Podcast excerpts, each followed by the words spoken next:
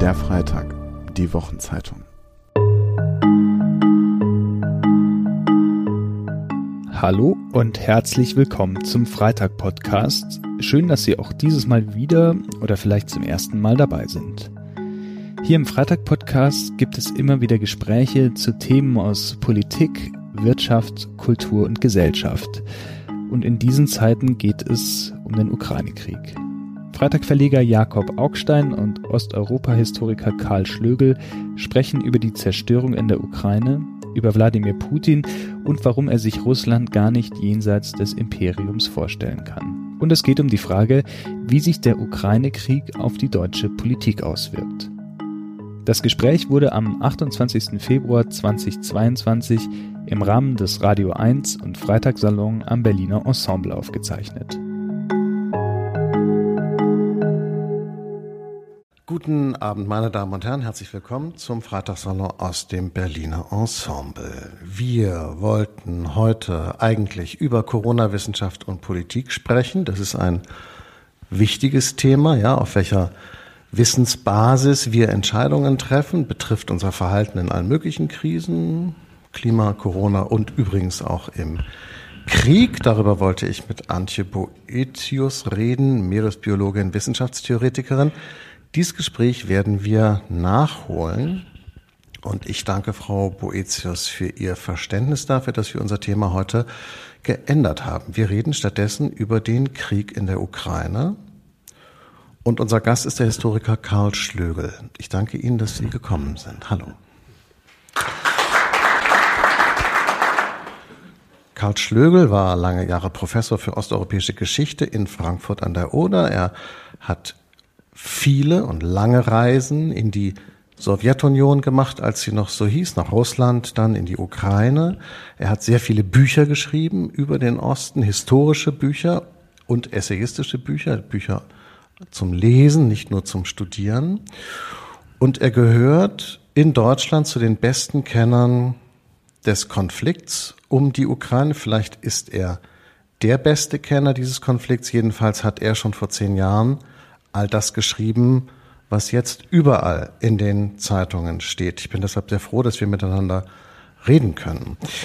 Herr Schlögel, waren Sie von dem Angriff überrascht? Ich war überrascht.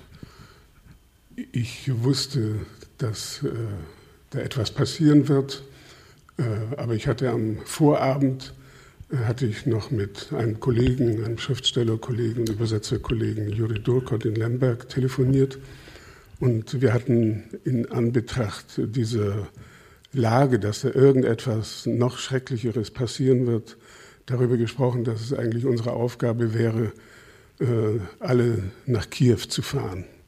Im Sinne von Kiew, the place to be now. Und wir überlegten, wen wir aus Paris und aus London und aus New York und äh, hinkriegen können, um irgendwie durch unsere Präsenz zumindest symbolisch irgendetwas auszudrücken, so hilflos das äh, sein mag. Aber im Augenblick, wo die Botschaften alle abzogen, äh, die Fluglinien eingestellt wurden, dachten wir, dass es vielleicht doch äh, einen Sinn machen würde, wenn auch einen späten, weil die, äh, die Zusammenballung der Macht an der Grenze, die nur darauf wartete, losgelassen zu werden, das war ja schon lange sichtbar. Ja, und dann war der Morgen und dann kam diese Nachricht und äh, ich bin mit dem Konflikt ja in der Tat seit langem vertraut. Ich habe in 2014 im Frühjahr die Erstürmung der Verwaltung, des Verwaltungsgebäudes in Donetsk äh, miterlebt, dessen Geschichte man inzwischen ja genau weiß, weil die erstürmenden Hijacker, die russischen äh, Hijacker Igor Girkin und andere das inzwischen alles stolz berichtet haben. Äh, also das war mir nicht ganz fremd, aber äh, dass es eine von vier Seiten äh, gleichzeitig äh, ablaufende Invasion stattfinden würde, äh, die auf die sofortige Inbesitznahme der gesamten, der gesamten äh, Ukraine abzielen würde, äh, das war für mich, äh, naja, nicht ganz vorstellbar.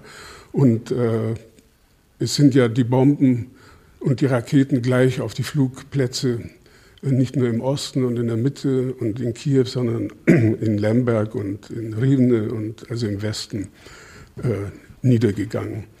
Und insofern äh, war ich äh, ja auch fassungslos oder fast fassungslos. Äh, ich habe wie viele andere, mit denen ich dann telefoniert habe, äh, geweint äh, aus Hilflosigkeit. Was glauben Sie, Herr Schlögel, was das Ziel dieses Krieges ist? Äh, es ist die Zerstörung äh, der Ukraine äh, und, wenn man so will, möglicherweise dann auch die Zerstörung dessen, wozu die Ukraine gehört, eben Europa, den Rest von Europa. Darüber muss man nicht spekulieren. Aber was klar ist, ist, äh, er hat im Sinn äh, die Zerstörung äh, der Ukraine. In welcher Form das vor sich gehen würde, ich dachte zunächst, dass es schrittweise über die Anerkennung dieser sogenannten Republiken und dann durch die Unterstützung, also durch die praktische Stationierung russischer Truppen, dass es so geschehen würde, um die Destabilisierung äh, voranzutreiben und die Ukraine in die Knie zu zwingen. Aber eben eine flächendeckende, äh, kriegerische, also im Russischen heißt es ja Spezialne Operatia, Spezialoperation, äh, nein, in einem, in einer groß angelegten Blitzkriegsaktion, äh, das äh, konnte ich mir nicht denken. Also die Zerstörung auf jeden Fall der Ukraine, äh, ja. Nun hat der Westen ja die Erfahrung gemacht, dass es viel leichter ist, einen Krieg zu beginnen, als ihn zu beenden. Ich habe jetzt in vielen Zeitungen gelesen, äh, wir im Westen, wir äh, wüssten gar nichts mehr vom Krieg und der Krieg sei für uns ganz neu. Da habe ich mich ein bisschen gewundert, weil nun der längste Krieg, äh, in dem auch wir verwickelt waren, der in Afghanistan, ist ja gerade erst vorbeigegangen. Das haben vielleicht die Kollegen vergessen, als sie das geschrieben haben. Jedenfalls ist es also viel leichter, einen Krieg anzufangen, als wieder rauszukommen. Das haben die Amerikaner äh, in Afghanistan gemerkt. Die Sowjets haben es ihrer Zeit auch in Afghanistan gemerkt. Was glauben Sie, warum die Russen glauben, dass das hier anders läuft? Warum haben die vor einem solchen Szenario keine Angst? Äh, äh, zu dieser Formulierung dass man zum ersten Mal sozusagen Kriegserfahrung wahrgenommen hat. Äh, ich muss sagen, ich habe das für mich in dem Sinne äh, auch so geschrieben. Und zwar in, nicht in dem Sinne, dass mir der Libyen-, Irak- und Afghanistan-Krieg nicht nahegegangen wäre, aber es war weit weg und es war für mich so etwas wie eine mediale Erfahrung. Und im Fall der Ukraine ist es so, ich kenne alle diese Städte. Und ich weiß, wenn jetzt äh, die Raketen auf Charkiw abgeschossen werden, ich weiß, wo sie niedergehen, in welchen Parks, in welchen Straßen, auf welche Fabriken, auf welche konstruktivistischen äh, Meisterwerke und so weiter. Äh, ich kenne den, diesen Schauplatz und ich kenne die Leute, die dort sich jetzt in Sicherheit gebracht werden. Zu der Frage, ich glaube, dass also ich bin kein Militär.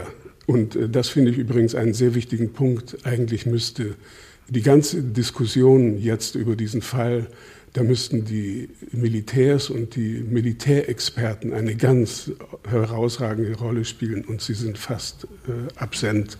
Und ich äh, verstehe von diesen Dingen ja nichts.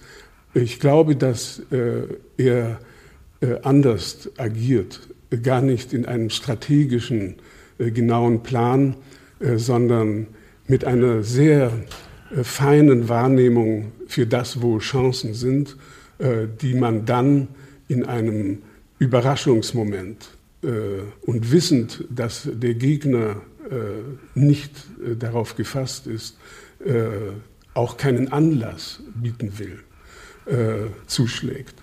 Und wie man das genau nennt, weiß ich nicht, aber es gibt es gab ja nicht nur die, äh, die Vorstellung einer militärischen Intervention, sondern äh, bis zuletzt, glaube ich, hat eine sehr große Rolle gespielt, äh, ob man nicht das Regime von innen heraus stürzen kann. Also es gibt ja eine russische Partei in der Ukraine, die auch einige Prozente hat.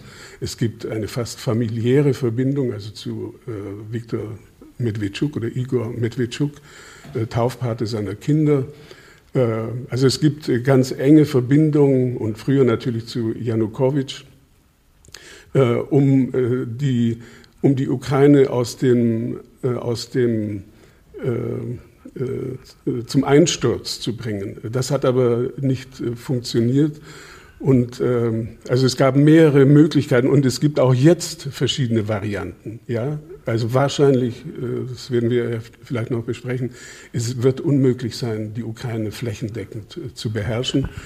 Äh, was wird passieren? Werden sie sozusagen die linksufrige äh, äh, Ukraine beherrschen, besetzen, kontrollieren, mit Kiew, ohne Kiew? Also alles Dinge, die es, das ist ganz, ganz offen, aber er ist ja wieder einen Schritt weiter gegangen. Er hat es ja nicht bei, der, bei dem Krieg belassen, sondern er hat gleich den nächsten Schritt getan. Er hat gesagt, und dieser Satz ist jetzt überall zitiert worden, er hat gesagt, wer immer sich in dieser Sache meldet und sich einmischt, dem werden wir mit unseren Mitteln entgegentreten, mit Mitteln, die noch niemand, die noch niemand gesehen hat. Also es ist ein offenes äh, Kräftespiel, äh, auch mit der Möglichkeit, dass er sich radikal verschätzt und dass etwas passiert, auf das er dann nicht gefasst ist und seine Eskalationssouveränität bricht. Lassen Sie uns doch trotzdem äh, über die möglichen Szenarien eines Endes dieses Krieges reden. Ich glaube, das ist ganz wichtig und das ist, äh, das ist, sind ja keine militärischen äh, Szenarien, denn das Ende muss ja immer ein politisches sein. Ähm, was ist denn vorstellbar Ihrer Meinung nach? Eine Sache haben Sie eben schon angedeutet, das wäre die Teilung des Landes. Gibt es andere Szenarien, die Sie für, für, für denkbar halten? Äh, ich möchte darüber nicht sprechen. Warum? Deswegen, weil wir jetzt am fünften Tag des Krieges sind. Wir sind am fünften Tag des Krieges. Und äh, offensichtlich ist es so, äh, dass man verstanden hat dort, dass ein, eine Niederwerfung oder ein, ein, ein Niederringen der Ukraine in zwei Tagen nicht möglich war. Und äh, was bedeutet das aber? Und inzwischen gibt es militärische Analysen davon. Es bedeutet, dass man irgendwann total loslegt. Und äh, im Falle von Kharkiv, der Umzingelung und äh, sozusagen dem Versuch, eine Blockade zu machen, ist, dass sie auf die Stadt ja, nicht auf symbolische Orte, auf Flughäfen und sie sind auf die Stadt losgegangen. Sie haben Raketen auf das Stadtzentrum, auf Wohnblocks, auf Märkte und so weiter geschossen. Und das heißt, äh, ob, ob das nun technische Mängel sind, der, der äh, genauen, präzisen äh, Zielmöglichkeit und so weiter, oder ob es das ist, dass sie die Kontrolle verlieren und um sich schlagen. Ja, äh, das äh, kann ich nicht beurteilen. Aber es ist jedenfalls so, dass sich eine Gewaltorgie entfaltet. Und deswegen, äh, ich habe, wir haben Szenarien, wir haben das Grozny-Szenario, Szenario, ja, die Zerstörung Grosnys als einer, als einer Großstadt, von der nichts übrig blieb. Und wir haben Aleppo. Und ich kann mir nicht, doch ich, ich kann es mir nicht vorstellen, das, diese Redensart. Man muss sich darauf gefasst machen, äh, dass Städte, die wir kennen, auf deren Flughäfen wir angekommen sind, in deren Universitäten wir gesprochen haben, deren Museen wir gesehen haben, äh, dass sie, dass sie zerstört werden. Äh, dass Denkmäler, die für uns Denkmäler sozusagen der europäischen Kultur oder wie immer man das nennen will, dass sie beschädigt werden, so wie das 1941 bis 1944 war. Also das, äh, und es hat eine Aktion gestern Nacht im äh, Michailowski-Kloster gegeben, also im Zentrum von äh, Kiew, von irgendwelchen Diversanten, die man äh, dann festgenommen hat. Das heißt, äh, es findet ein, naja, ich sage immer, äh, die syrische Erfahrung, ja, die Bombardierung sozusagen von Städten von heute auf morgen von Städten, die, in denen man spazieren geht, wo man mit den Kindern im Park geht, wo man das Wochenende verbringt und was weiß ich. Sie werden zu sie werden zerstört. Und in diesem Augenblick sind wir. Wenn man heute die Bilder sieht, äh, was in Charkiw vor sich geht und äh, in den äh, Zugängen zu Kiew, es finden schwere Kämpfe statt. Und es ist eigentlich ungeheuerlich, dass diese Ukrainer diesen Plan jetzt schon zunichte gemacht haben, dass es nicht Glauben Sie, dass es jetzt noch Ukrainer gibt, die sich sozusagen freuen, dass die Russen kommen? Ja, gibt es ganz bestimmt. Äh, gibt es äh, ganz sicher. Es gab immer, äh, also in diesen äh, in äh, Donbass äh, gab es, nachdem sozusagen alle, ich sage jetzt mal, loyalen oder patriotischen oder Leute, die nicht in den Krieg hineingezogen werden wollten, die normal leben und studieren wollten, die sind ja alle weggegangen. Es sind ja ein großer Teil der Donbass-Bevölkerung ist weggegangen und zurückgeblieben sind äh, die Alten, die nicht mehr wollten, konnten, äh, und andere und die, die ausgehalten wurden. Ich meine, dieses ganze Personal, ich habe äh, zum Teil ja noch kennengelernt, ja, in 2014, dieses ganze Personal, das von außen bezahlt und, und versorgt wird.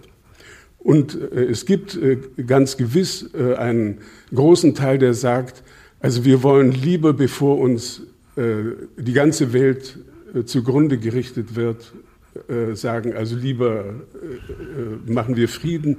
Und es ist eigentlich eine, eine Paradoxie oder dass jetzt dieser Krieg stattfindet. Niemand versteht ja, warum plötzlich Russen auf Ukraine und Ukraine auf Russen schießen sollen. Das warum hat Putin es denn gemacht?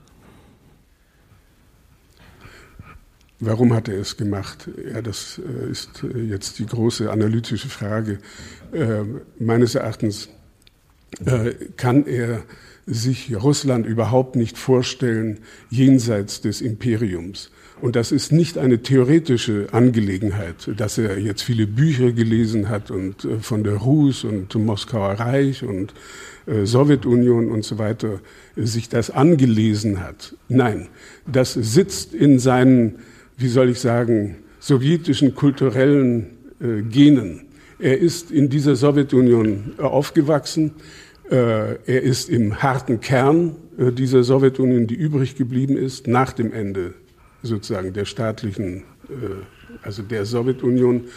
Und er kann sich er kann sich die Russland nicht jenseits des Imperiums vorstellen.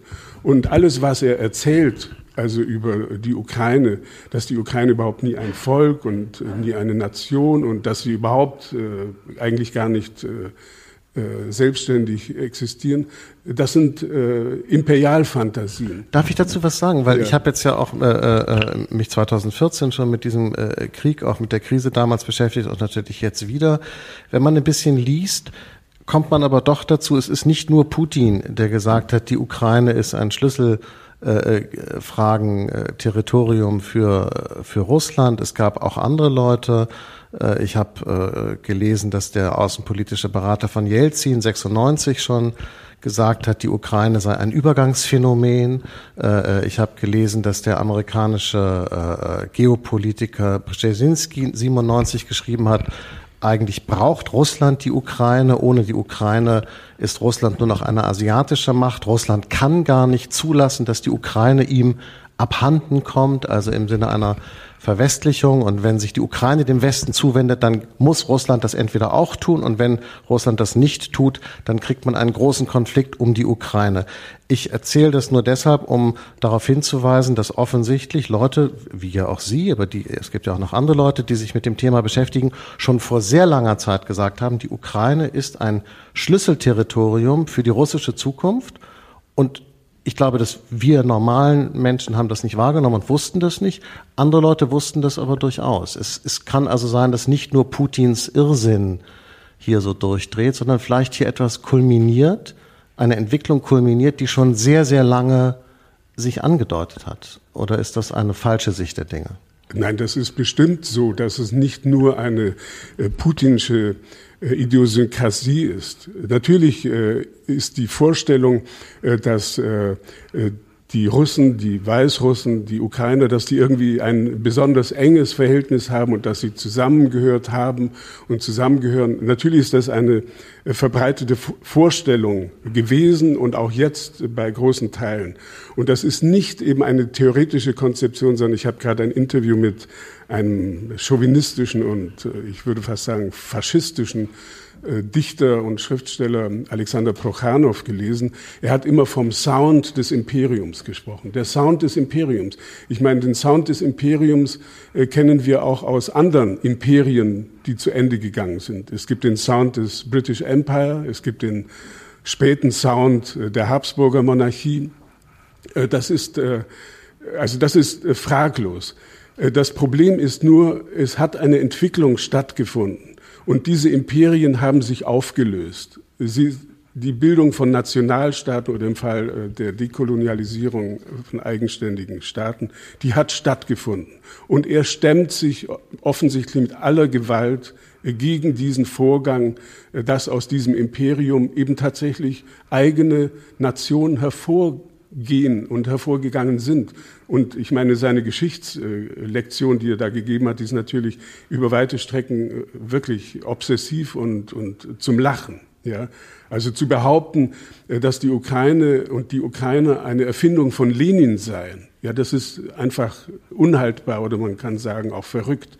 Es gibt eine Nationalbewegung, es gibt die Herausbildung der ukrainischen Literatursprache, es gibt das Verbot der, der ukrainischen äh, äh, Bücher und so weiter im, im Zahnreich.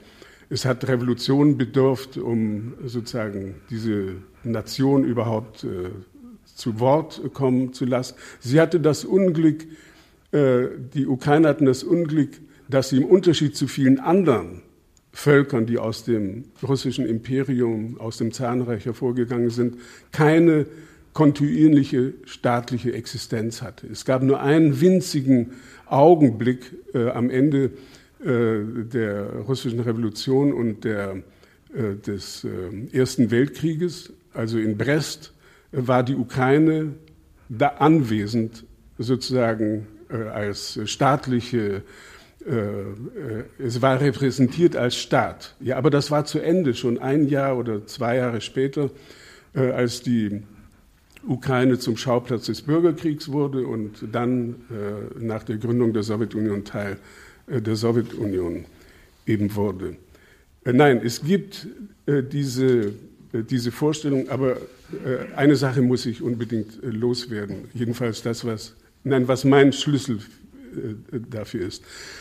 Oder mein, wenn ich versuchen will zu verstehen, warum das nicht einfach ein ruhiger Vortrag war mit bestimmten Thesen, sondern wenn Sie diesen Vortrag sich nochmal ansehen, wie er an diesem Bürotisch sitzt, äh, wie er sozusagen sich zurücklehnt, wie er vorspringt, wie er äh, seufzt und stöhnt und man hat den Eindruck, sozusagen die ganze Last äh, des Imperiums, des untergegangenen Imperiums ist auf seinen Schultern.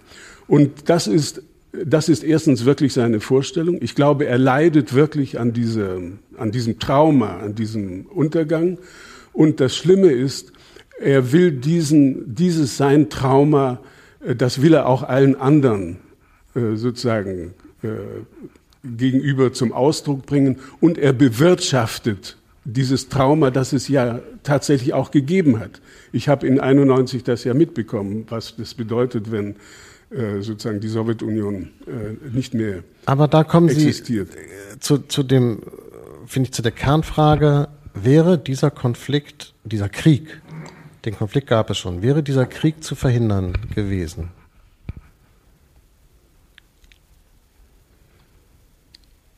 Ja, er ist nicht verhindert worden und ich kann mich nur damit beschäftigen, äh, mit äh, sozusagen der Erzählung oder Rekonstruktion, äh, dass es so gekommen ist. also wenn Sie jetzt die Frage stellen wollen, ob es einen, einen Kontext gibt, der beeinflusst worden ist von, also von mehreren Akteuren, die da, dazu beigetragen haben, dass es dazu gekommen ist, das können wir alles diskutieren.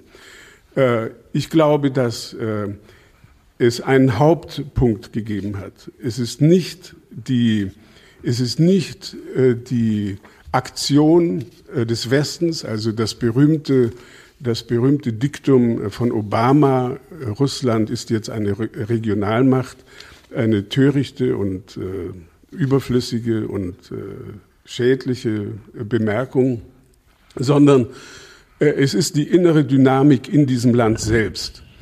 Äh, eine Führung oder eine Nation, die mit sich selber äh, klarkommen will und klargekommen ist, die, die verkraftet äh, solche Demütigungen in Anführungszeichen. Und die Frage ist, ist diese Führung, äh, diese Aufgabe sozusagen aus dem Schatten des Imperiums herauszutreten und fertig zu werden mit der eigenen Geschichte oder nicht?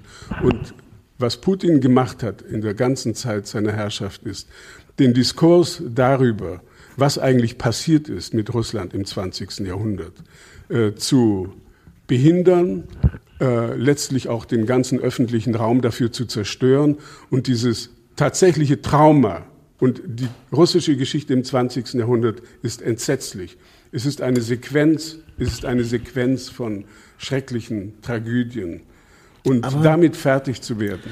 Aber der Westen hat ja mehr gemacht als nur äh, äh diese äh, dusselige, flapsige Bemerkung von Obama. Ähm, der Westen hat ja äh, 2013, 14 massiv interveniert in dieser äh, äh, innenpolitischen Krise der Ukraine.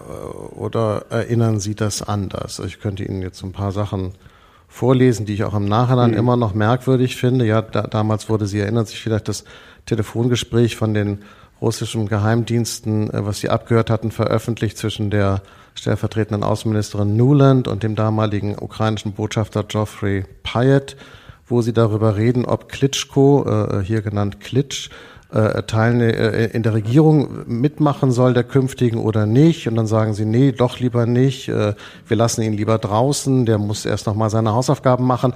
Also da bereden im Grunde die beiden amerikanischen außenpolitischen Strategen über die künftige Regierung der Ukraine. Das passt jetzt heute nicht mehr so in unser Bild von der Ukraine. Aber die Russen haben es natürlich damals veröffentlicht, um zu zeigen, Leute, äh, die Amerikaner mischen hier praktisch direkt vor unserer Haustür volle Kante mit und das dulden wir ehrlich gesagt nicht. Ja. Äh, dass die Amerikaner, die Europäer, die Bundesdeutschen äh, alle dort anwesend waren, dass sie äh, in dem Sinne äh, sich engagiert haben, äh, Telefonate und Präferenzen und was weiß ich alles geäußert haben, das ist völlig unbestreitbar. Aber den Vorgang der Orangenen Revolution, äh, der Volksbewegung des Maidan und alles, was seither passiert ist, äh, auf äh, auf Initiierungen und äh, Steuerungen und Motivierungen oder auch die Dollars, die geflossen sind zur Finanzierung der Farbenrevolution, äh, das ist alles äh, in meinen Augen Kokolores, das hat es alles gegeben, aber das ist nicht das, was das Schicksal oder die Geschicke der Ukraine bestimmt hat. Glauben Sie nicht, dass es für die ukrainischen Politiker äh, doch zentral war, Aussagen eben wie von äh, dem Senator McCain, der gesagt hat, ukrainisches Volk, das ist euer Moment, die freie Welt ist mit euch, Amerika ist mit euch, oder Aussagen von dem amerikanischen Botschafter, der gesagt hat, mit uns habt ihr Myriaden von Opportunities. Also man hat damals schon den Eindruck gehabt, der Westen lockt die Ukraine in eine Situation, und die Ukraine möchte das auch gerne, oder viele wollen das gerne, die aber eigentlich für die Ukraine ganz gefährlich ist. Und, und, und es wäre ja auch vorstellbar gewesen, dass der Westen sagt, nee, vielleicht ist ein Finnland-Modell für euch viel besser als äh, äh, das Modell, ihr wollt unbedingt in die NATO, ihr wollt in die EU, ihr wollt es sozusagen alles gleichzeitig. Vielleicht seid ihr in einer, in einer neutralen Zukunft, ist es vielleicht für euch besser. Dann könnt ihr mit uns zusammenarbeiten und ihr könnt mit Russland zusammenarbeiten und wir antagonisieren aber euren gefährlichen, unzufriedenen Nachbarn nicht zu sehr. Oder halten Sie diese Art des Resonnements, wie ich es jetzt vortrage, für Ja, was für ungebührlich, weil das nicht uns Nein, an das uns muss ist. alles, das muss alles auf den Tisch. Und äh, ich glaube nur, dass äh, es an dem an dem Hauptweg und dem Hauptkonflikt überhaupt nichts ändern wird, weil es hat eine äh, seit dem Ende der Sowjetunion hat es diesen, äh, diesen Kampf äh, um Einfluss und äh, Mobilisierung äh, zuerst ja nicht äh, von amerikanischer und sonstiger Seite, sondern von russischer Seite gegeben, ob das äh, die Intervention auf der Krim waren, die Reisen von Luschkow, äh, seine nationalistischen Auftritte in, in Sevastopol, das war alles, äh, das war alles äh, schon im Gange.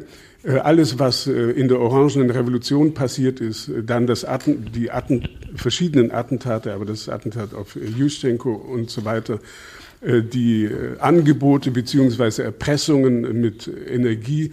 Es hat, es hat immer diese, diesen Versuch, die Ukraine zurückzuholen, gegeben, obwohl es ein Souveränitäts Referendum und so weiter gegeben hat. Also es gab diese Auseinandersetzung auf, auf ukrainischem Boden, das ist wahr. Und die Hauptlinie dann äh, nach diesen Wahlen und äh, um 2013, äh, 2014 herum war, äh, ob, äh, ob die Ukraine sich das gefallen lassen soll. Ein Regime Janukowitsch, das eigentlich Entscheidungen trifft, die nicht, naja, dem Volk oder der Volksbewegung der war immerhin gewählt, nicht? Und ich habe, der war ja gewählt. Ich habe jetzt noch mal geguckt. Es sind jetzt vielleicht verfassungspolitische Nickeligkeiten und so, aber wie der abgesetzt wurde, war in der ukrainischen Verfassung jedenfalls nicht vorgesehen. Äh, ja, äh, wie das im Detail jetzt ausgesehen hat mit der Verfassung, äh, es gibt andere Interpretationen. Ah, das hat der, der, der, der, der Wissenschaftliche Dienst des Bundestages hat das gesagt. So wie der Mann abgesetzt wurde, war das eigentlich nicht vorgesehen. Deshalb haben ja die Russen auch immer vom Putsch geredet. Das, ich finde es interessant, weil das ist immer eine Frage des Framings. Die Russen haben gesagt, äh, das war ein Putsch. Und äh, wir sagen, der Maidan, das war die, eine große Revolution, die wir ja, gut ja. finden. Ja.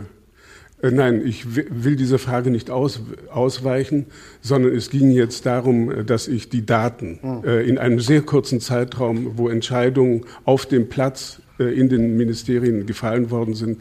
Und meine, mein Resümee, das ich aus diesen Lektüren der zeitlichen Abfolge habe, ist, dass es in der extremen Situation eine relativ verfassungsmäßige Übergabe von Macht gegeben hat und dass letztlich Janukowitsch sich abgesetzt hat und geflohen ist und äh, Putin ihn auch wegen seiner Unfähigkeit darauf zu reagieren im Grunde dann auch versteckt hat oder fallen gelassen hat. Ähm, nein, aber die Sache mit dem Putsch, äh, das ist eine, äh, also die, die Putschformulierung spielt ja bis heute und bis auf die jetzige Stunde. Eben. Ja, die Forderung von Putin ist sein Aufruf an das ukrainische Militär legt die Waffen nieder, wendet euch gegen die gewählte Regierung. Sie ist gar keine gewählte Regierung, sondern sie ist eine Regierung von, wie hat er gesagt, Narkomanen und Neonazisten. Und das zeigt, hier geht es nicht um verfassungsmäßige Details und, und Feinheiten, sondern das ist die obsessive äh, Zerstör der, der Zerstörungswille äh, einer eines Landes, das seinen eigenen Weg gehen will. Ich trotzdem nochmal, äh, äh, wir haben ja einen anderen Großkonflikt auf diesem Planeten, der ganz ähnlich ist, und das ist der zwischen China und Taiwan.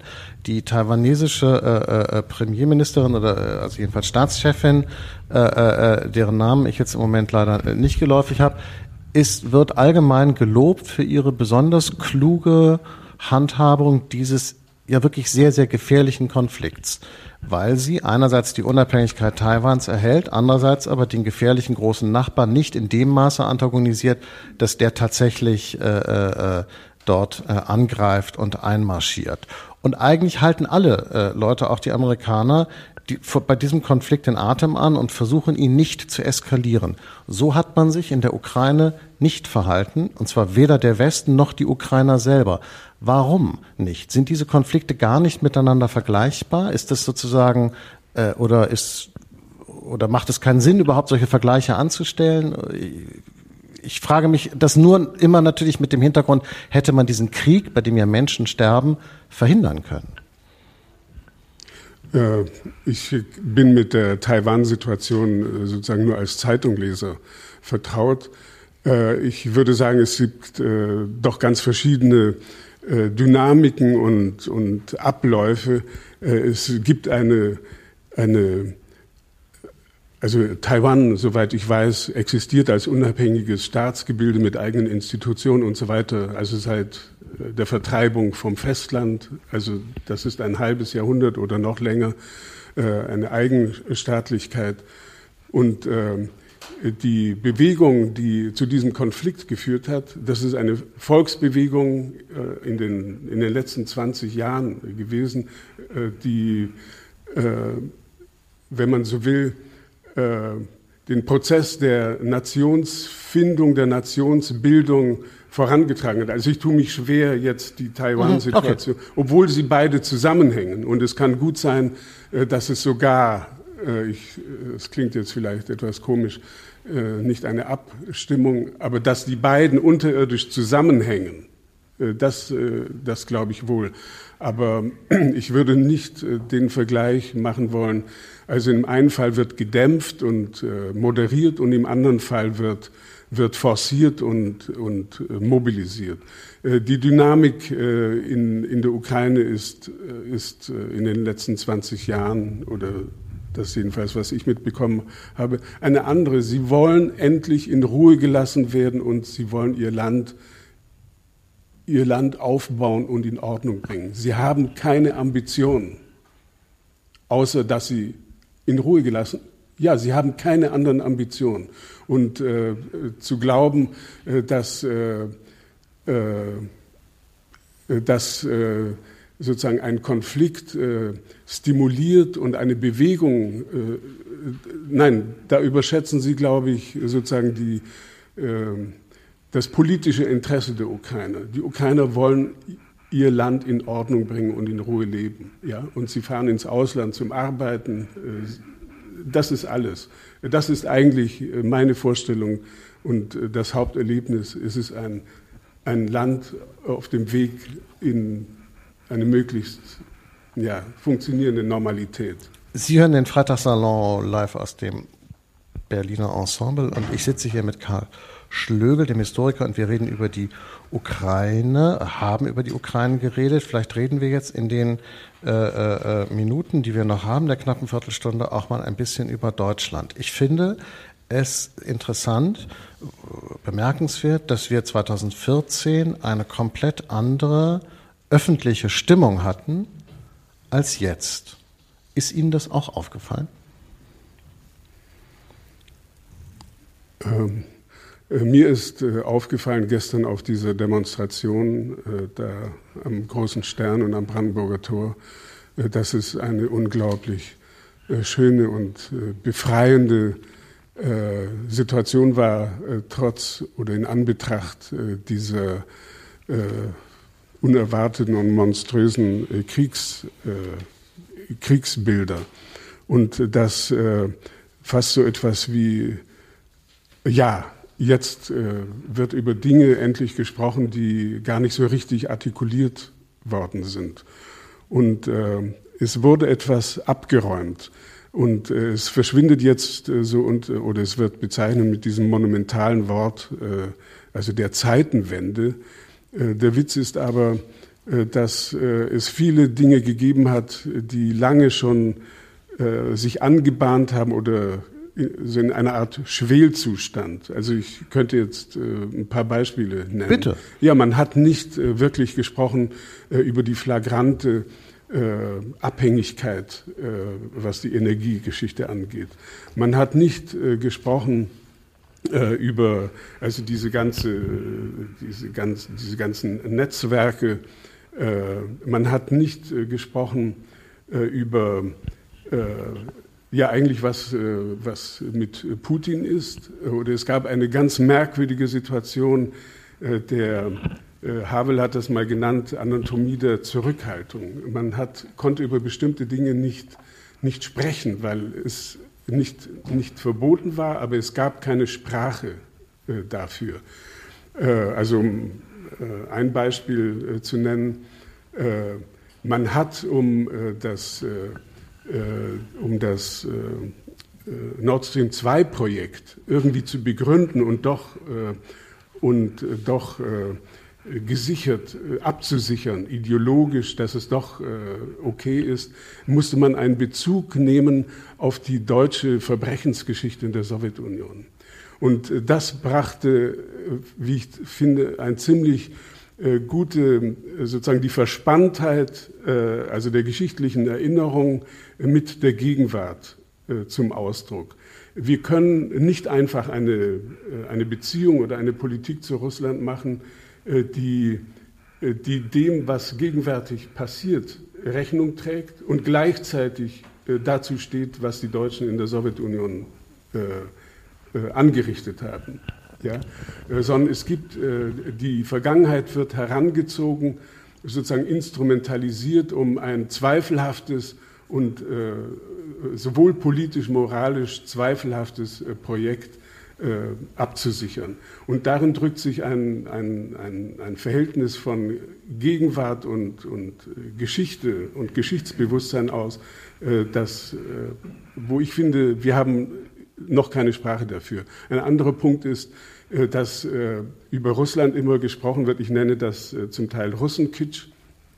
Und, und also ein ganzer Komplex, wo man einerseits also die Sonderbeziehungen, die großartigen Beziehungen, die alle wissen und man sieht ja unentwegt Filme und Konzerte und wir lesen die Literatur, das ist ja alles klar. aber was das zu tun haben soll mit mit äh, äh, einer Gewaltpolitik. Vielleicht hat es zu tun mit der historischen Verantwortung, die Deutschland gegenüber Russland heute hat. Aber warum gegenüber Russland? Erklären und, Sie mir, nein, erklären Sie mir, nein, erklären Sie mir, warum, warum äh, Deutschland eine besondere Verantwortung gegenüber Russland hat. Es hat eine besondere Verantwortung gegenüber den Völkern der Sowjetunion. Die Deutschen haben die Sowjetunion ja fast kaputt gemacht. Sie haben so entsetzliche Dinge dort angerichtet. Das sind aber die Völker der Sowjetunion. Und es geht den Deutschen einfach nicht in den Kopf, dass die Hauptschauplätze dieser Verbrechen, das waren eben Belarus und die Ukraine, sondern die ganze Empathie, das Gefühl der Schuld und der Wiedergutmachung wird auf Russland projiziert. Russland ist sozusagen die Nachfolge der Sowjetunion. Und wir denken nicht daran. Die Ukraine existiert überhaupt nicht. Und selbst ein so gebildeter Mann wie Helmut Schmidt sagte in dieser Krise 2004, die Ukraine gibt es gar nicht. Ja, sie ist gar keine Nation, sie ist gar kein Staat. Und das ist, kann man auch sagen, ein deutsches Erbe. Das ist ein deutsches Erbe, nämlich die Ukraine immer als Hinterhof Russlands und die Ukraine im Moment als Kornkammer und Kolonialgebiet anzusehen, als Kolonialgebiet. Damals im, im Dezember 2014 gab es ein, eine, eine große Gruppe von, von öffentlichen äh, äh, Figuren, Politiker, Schriftsteller, Schauspieler, alles Mögliche, die einen Appell für eine andere Russlandpolitik gemacht haben und den Bundestag aufgefordert haben, aufmerksam über die Friedenspflicht der Bundesregierung zu wachen. Das war vor dem Hintergrund der, der, der Auseinandersetzung um die Ukraine, da war äh, äh, die ähm, Besetzung der Krim, glaube ich, auch schon erfolgt. Es ist interessant, ähm, dass man heute sich sowas ja gar nicht mehr vorstellen kann. Äh, liegt das jetzt, Entschuldigung, ich, klingt jetzt vielleicht banal, aber ich finde es trotzdem interessant, weil klar, äh, die Russen haben jetzt die Ukraine überfallen. Insofern scheint die Lage jetzt irgendwie klarer und eindeutiger zu sein. Aber dass wir, dass in der Öffentlichkeit so gar nichts mehr übrig ist, von den sogenannten Putin-Verstehern, ja, so hieß das ja damals, äh, finde ich schon verblüffend. Äh, liegt das einfach daran, weil acht Jahre eine lange Zeit ist? Oder liegt das daran, dass die sozialen Medien Mechanismen hervorrufen, die anders funktionieren? Oder liegt es daran, dass das Bild der, äh, von Putin in Deutschland in diesen acht Jahren sich sehr stark verändert hat? Wie erklären Sie sich das? Es ist einfach nichts mehr davon übrig. Äh, es ist, also es gab ja äh, der Mainstream äh, in 2004 äh, war ja, und das hat man ja. 4 oder 14? Was war 14? Wel welche Krise doch, meinen Sie? Sie wollen doch äh, fragen, äh, ob äh, in, den, in diesen Jahren seit. genau. Aber seit 2014 hatten wir die große, war ja die, äh, war ja die, ich meine jetzt diese Geschichte, die damals auch Teltschik, nicht? Sie wissen noch, der ja, Kohlberater ja. und ehemaliger Chef der, ja. der, der, der, der, der, der Sicherheitstagung da in München, hatte das äh, angeführt, nicht? Diesen Appell, äh, den ganz viele Leute unterschrieben haben. Sie haben damals gesagt, das ist ja total naiv, die verstehen ja alle gar nichts davon. Wissen Sie noch? Naja, es gab ja eine also ich habe das so erfahren, äh, wer kritisch darüber gesprochen hatte, der hat Putin dämonisiert. Also die mhm. große Rede war die Dämonisierung. Und was seither stattgefunden hat, äh, man musste, und ich war immer der Auffassung, dass man eigentlich nicht gegen Dämonen anschreiben muss, sondern mein Motiv oder Motto oder Plädoyer war eigentlich, dass die Dinge für sich selber sprechen sollten. Und in diesem Fall ist es äh, wenn man so will, die Ent, ja, der Dämon hat sich selber, hat sich selber dekonstruiert, ja, und äh, äh, also ich bin kein Freund von großen Anklagen und Entlarvungen und so weiter, sondern äh, analytisch und äh, im Schreiben ging es mir eher darum, also nach dem, wenn man so will, den Marxischen Terminus, äh, man muss den Verhältnissen die Melodie vorsingen. Ja? Und äh am Sonntag hat Olaf Scholz im Bundestag gesagt, der Bundeshaushalt 2022 wird dieses Sondervermögen einmalig mit 100 Milliarden Euro ausstatten. Ja, da ging es um das Sondervermögen für die Bundeswehr. Dieser Satz ging unter im Bravo-Rufen und Applaus. Viele Abgeordnete haben sich erhoben. Was haben Sie in dem Moment empfunden? Äh, mich hat die, äh, also ambivalent, ich war insgesamt äh, darüber äh, erfreut, äh, dass es ein, sozusagen ein Wahrnehmen und sozusagen ein zur Kenntnis nehmen der Wirklichkeit, dass das stattfindet in diesem Moment. ich war auch in gewisser Weise konsterniert über die sozusagen Geschlossenheit, dass plötzlich alle dieselbe Sprache hatten, so als wäre nichts gewesen. Ja? Äh, und so, als müsste man über bestimmte Erbschaften nicht sprechen. Ja? in meinem Fall ist es, ich habe nie verstanden, warum eine so intelligente Frau äh, wie Frau Merkel äh, immer behauptet hat, Nord Stream sei ein, ein privates, kommerzielles Unternehmen. Das Mir geht es jetzt ganz konkret um die Wiederhinwendung der deutschen Politik zu Waffen. Gewalt, um es mal ganz klar ja. zu formulieren. Ja. Sie sind Kriegsdienstverweigerer, wenn ich daran ja. erinnern darf, äh, äh, habe ich gelesen. Ähm, wie finden Sie das denn, dass wir jetzt erstmal 100 Milliarden kriegt die Bundeswehr obendrauf und dann immer und dann noch mehr als die zwei Prozent, die wir eigentlich bisher immer nicht zahlen wollten? Ja, äh, ich bin Kriegsdienstverweigerer gewesen mit guten Gründen. Äh, es ging um den Vietnamkrieg und so weiter und so fort, um einen ganzen Komplex, mit dem meine Generation damit äh, damals fertig werden musste und dazu äh, stehe ich auch. ich glaube aber, dass es einen Pazifismus gibt, der, der fragwürdig ist. das ist auch keine Sondermeinung und damit meine ich, dass man das Böse in bestimmten Situationen auch niederschlagen muss, dass es kein Ende des Nationalsozialismus gegeben hätte ohne die Hitlerkoalition, ohne die ungeheuren Opfer der Roten Armee und äh, alle anderen, die daran beteiligt waren. Und die äh, sozusagen kategorische äh, Absage, dass man dem Bösen widerstehen muss, kommt mir auch gleichsam ein Verrat an den, am antifaschistischen Kampf gleich. Und ich habe keine Schwierigkeit zu begründen, warum die Leute damals, ob das Köstler oder äh, andere, die nach, äh, in den Bürgerkrieg gezogen sind zu den internationalen Brigaden, warum das richtig war und warum es richtig war, mit der Waffe gegen Nazi-Deutschland äh, zu kämpfen. Und ich habe keine Schwierigkeit, den. Ziehen Sie das in dieser, also das ist sozusagen die historische Parallele, die Sie ziehen. Ja, weil Sie Nein, haben gestern Parallele, bei Anne Will gesagt, äh, äh, auch äh, Köstler und Hemingway, ja, äh, die Brigaden. Damals sind die Leute nach Spanien gegangen, um gegen den Faschismus zu kämpfen, gegen Franco zu kämpfen.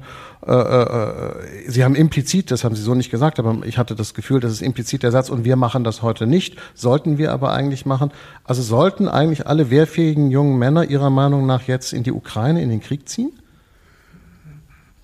Äh, Also ich Deutsche, äh, jetzt hier so aus Berlin? Ähm, Ich habe das zunächst für mich gesagt und äh, für einen großen Teil meiner Generation, die keine Ahnung haben, äh, wie ernst äh, Situationen sein können und die weder etwas äh, dazu gelernt haben, die auch unfähig sind, überhaupt solchen Situationen standzuhalten. Und damit meine ich eine, eine psychologische und mentale Verfassung, die sozusagen zum Glück meiner Generation gehört, nämlich aufgewachsen zu sein in einer total behüteten und geschützten Umgebung, wo andere für die Sicherheit äh, zuständig waren und wo es sozusagen gratis äh, war, äh, dass man ein äh, geordnetes Leben führen konnte. Und das steht aber auf dem Spiel. Und die Ukrainer, die jetzt auf den, die jetzt ähm, und viele, und es sind äh, Zehntausende, äh, die anstehen an diesen Wehrkommandos und sich Waffen aushändigen lassen. Äh, ich bewundere sie, ich halte sie nicht äh, für Militaristen, äh, also in der deutschen Tradition, sondern sie sind für mich Patrioten und Befreiungs- und Freiheitskämpfer, die in gewisser Weise für das einstehen, was wir gewissermaßen bisher gratis bekommen konnten. Was mit dieser Summe, die Sie genannt haben, werden wird, das werden wir sehen. Ich glaube auch gar nicht, dass die Summe das Hauptproblem ist, sondern eine geistige und mentale Verfassung, äh, die tatsächlich äh, berechtigten Widerstand, äh, dis, wie sagt man, ähm, jetzt fällt mir das Wort nicht ein, die berechtigten Widerstand desavouiert. Desavouiert als per se militaristisch. Äh, Ach, ist das müssen sich, glaube ich, keine Sorgen machen. Wenn ich mich so umgucke in den Zeitungen und, und so, ich glaube, die meisten Leute sehen das inzwischen so wie Sie und ich finde es ganz bemerkenswert, eine Rückkehr eines äh, Denkens, was, was dem Militär gegenüber und militärischen Einsätzen gegenüber total positiv äh, äh, äh, gegenübersteht, obwohl wir eigentlich ja gerade im Westen in den letzten wenn nicht 20, 30, 40 Jahren äh, und ich rede jetzt nicht von der deutschen Geschichte, gemerkt haben, dass das mit den militärischen Einsätzen irgendwie gar nicht so gut funktioniert, aber das sehen viele Leute, auch gerade Kollegen von äh, mir, äh, Journalisten, vor allem komischerweise jüngere Kollegen, stelle ich fest, ganz, ganz anders. Äh, für mich ganz erstaunliche Beobachtungen gerade. Letzte Frage, wir haben noch zwei Äh, Minuten. möchte auch noch ja, oder dann keine letzte Frage. Ja. Es kursiert äh, dieses Wort von Münkler, wir sind im postheroischen Zeitalter angekommen. Ja, das ist auch so ein Wort, das postheroische Zeitalter. Das können wir uns erlauben und ich habe das auch mal vor vielen, vielen Jahren äh, gebraucht. Wunderbar, wenn wir dort angekommen wären. Wir sind es nicht. Herr Schlegel, ganz, ganz herzlichen Dank für dieses Gespräch und dass Sie sich so kurzfristig Zeit genommen haben. Ich danke äh, Ihnen, dass Sie uns hier zugehört haben und den Hörerinnen und Hörern am Radio zu Hause. Danke und tschüss.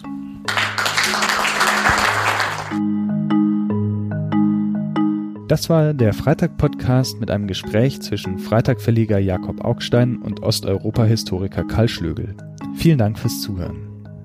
Den Freitag-Podcast können Sie übrigens auch abonnieren, zum Beispiel bei Apple Podcasts, bei jedem anderen Podcatcher Ihrer Wahl oder auch bei Spotify.